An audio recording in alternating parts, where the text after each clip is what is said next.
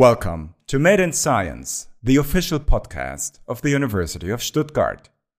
My name is Wolfgang Holtkamp, and I'm Senior Advisor on International Affairs at our university, and also your host for another edition of this podcast. In this episode, we welcome our alumnus, Dr. Tarek Zaki. Born and raised in Egypt, he studied electronics and information engineering at the German University in Cairo. After acquiring his bachelor's degree, he successfully completed the master's program Infotech, which is one of our English speaking master programs. His academic education continued at the Institute for Microelectronics in Stuttgart and the University of Stuttgart, where he attained his PhD degree in nanotechnology and flexible electronics.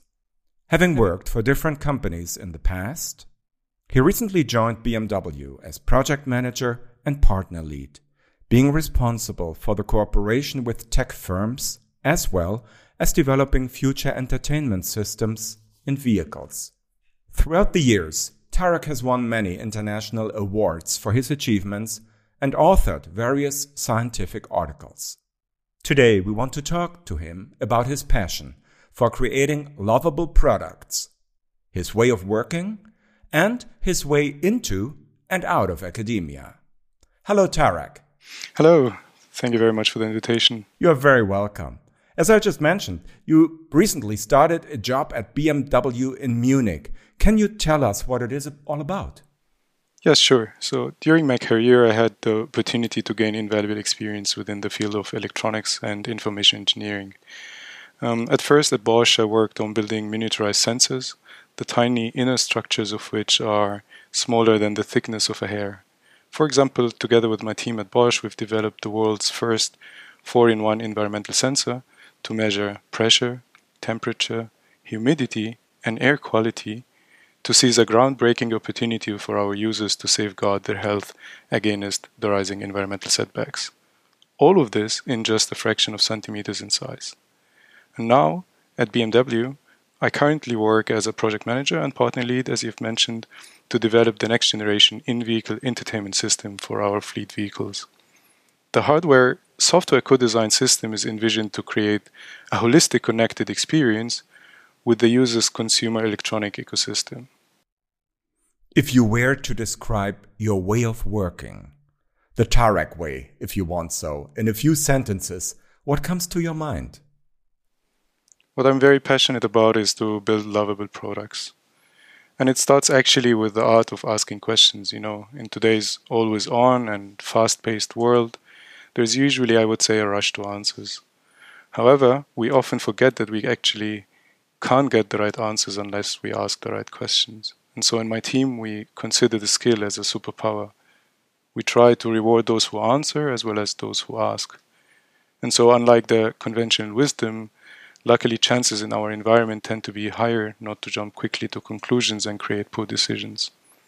Of course, we often inevitably create the first impression that we are slow, but it often pays off on the long term, you know. We often avoid a lot a lot of unnecessary rework. And there are various kinds of questions, such as, you know, elevating questions that raise broader issues and highlight the bigger picture to discover, or circular questions for even by asking what would your client say or what would your customer say. Or the so-called magical questions for example by asking what if this problem would disappear from one day to another? And how would you realize that this problem disappeared? You know this kind of questions endorses the focus on the future and on the goal to achieve instead of thinking how challenging the problem at hand is right now. And so it depends on the nature of the cooperation as well as the problem at hand we try to steer the conversation with the right kind of questions. And in some cases, we want to expand, you know, our views of the problem, while in others, we want to challenge basic assumptions and affirm our understanding to feel, you know, more confident about our proposed solutions and conclusions. When you talk about your specific area of work, I have a feeling that you also try to think about the future and uh, what customers may have in mind and might want in the future. Um, how did you develop the interest in creating products that customers not only want, but perhaps also feel like needing?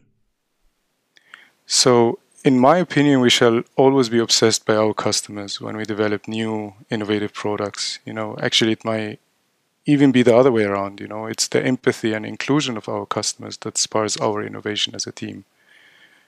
And one of the famous examples was the typewriter. You know, it was the Italian inventors Pellegrino Turri who created the typewriter to enable communication with his lover, uh, who was sadly beginning to lose her vision. Back then, the typewriter gave them a way to communicate private messages. Today, the technology evolved to keyboards, a tool that we literally use every day. And I can name various other examples where love and care, you know, paved the way for technological revolution. And for complex pro- products, so to say, this need grows. You know, you may imagine that getting our products in the hands of users with different abilities, age, character, gender, or whatsoever, will provide new insights for how our users interact with our technology. That is why, as soon as we start thinking about problems and solutions, it's important to us to make sure that we always have the diversity or spectrum of users needed for valuable feedback. And that feedback can change the entire course of our plan, you know. For example, frisbees yeah, were originally pie containers. And another funny example is the bubble, bubble wraps. You know, bubble wraps were first invented in Switzerland as, you won't believe it, wallpapers needless to say that it didn't sell well until customers found a completely different useful purpose for the product. Another striking example I witnessed in my hometown was the mobile network operators. It happened to be that financially limited mobile users used to call, but just to you know ring to the others uh, once, seeking or asking them to call back. And this was unfortunately loading the network bandwidth tremendously. And so the MNOs has adapted the customer needs by you know creating a free SMS service called Call Me Thank You, and it was simply a win-win deal. And by the way, understanding your buyer's persona in the first place is not only of tremendous value to our team, but can be also super surprising. Do you know, for example, what's the average age of a Rolls Royce customer? I think the age will not be young. It's strikingly actually 40 something, you know. So to sum up, introducing to the market the what I call minimum lovable product uh, is is basically just the beginning. You know, a good product development team is one that gets inspired from observing the customers. How do they interact with the product? How do they struggle with it?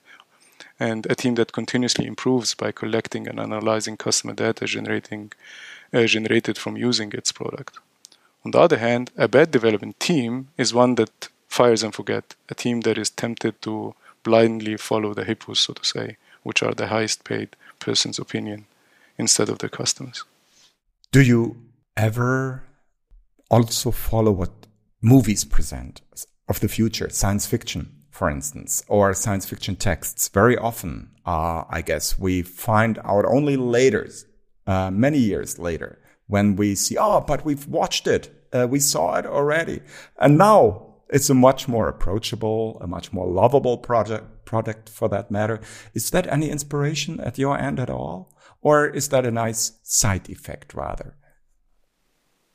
It's definitely a, nice observation that we witness when we watch uh, entertainment, particularly in the, let's say, in the field of my work on daily basis, where we actually want to incorporate entertainment in our vehicles, and that's the most, let's say, valuable income or input to, to our inspirations.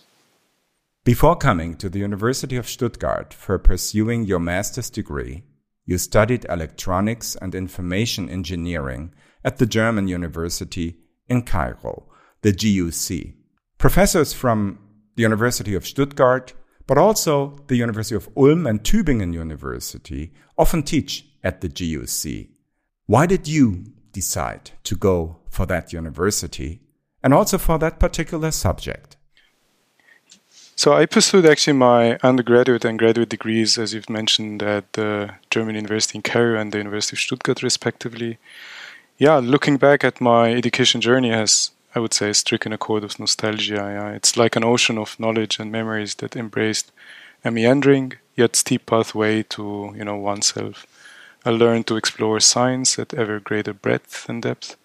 And of course, I'm in awe of my beloved teachers for setting the primary bricks of my professional career.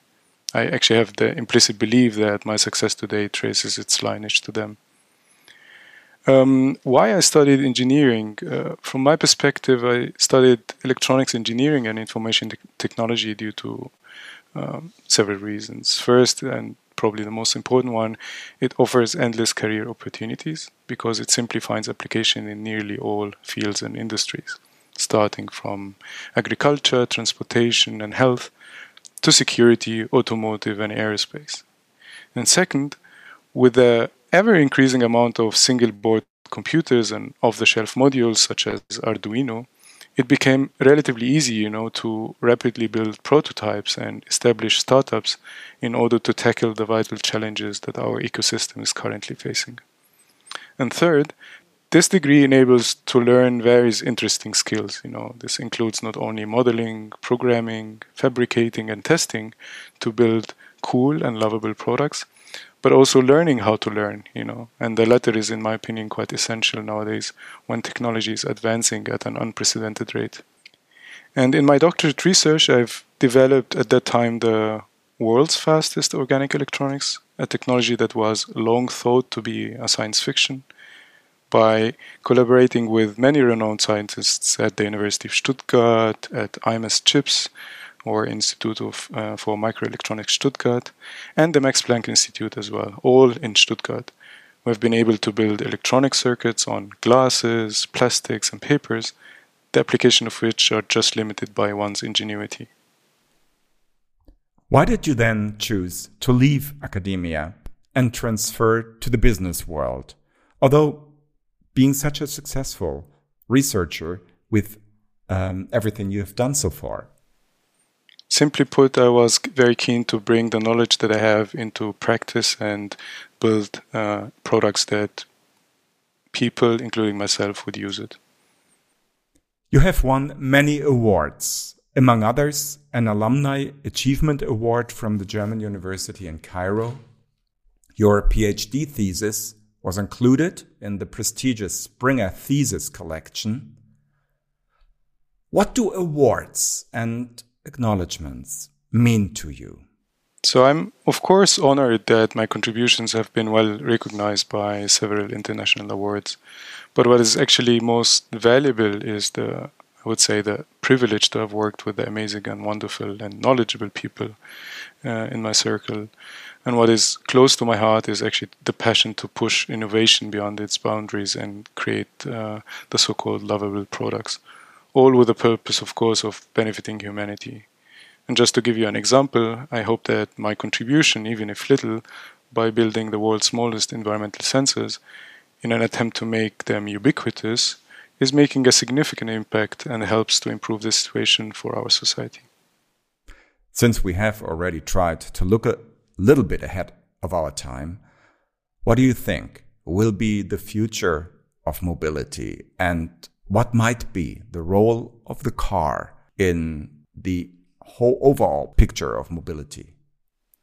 Yeah, so mobility is experiencing an unprecedented advancement. You know, competition is getting fiercer and fiercer.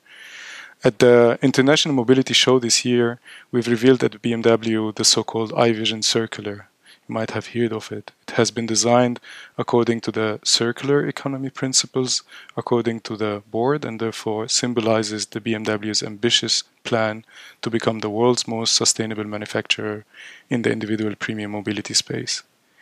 The vehicle achieves 100% use of recycled materials, and this includes even the energy storage device. You know, the all solid state battery in the BMW iVision Circular is 100% recyclable and manufactured almost entirely using materials sourced from the recycling loop.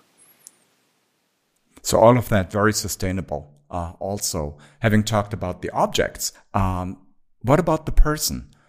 What is your goal for the future? Do you have a next step in mind um, already? Or is it enough at, for the moment, uh, enough in inverted commas, to work on the future as you do? Personally, I'd love to stay student for life, uh, or in other words, stay hungry and foolish, as Steve Jobs once quoted it from the renowned magazine. the whole Earth catalog.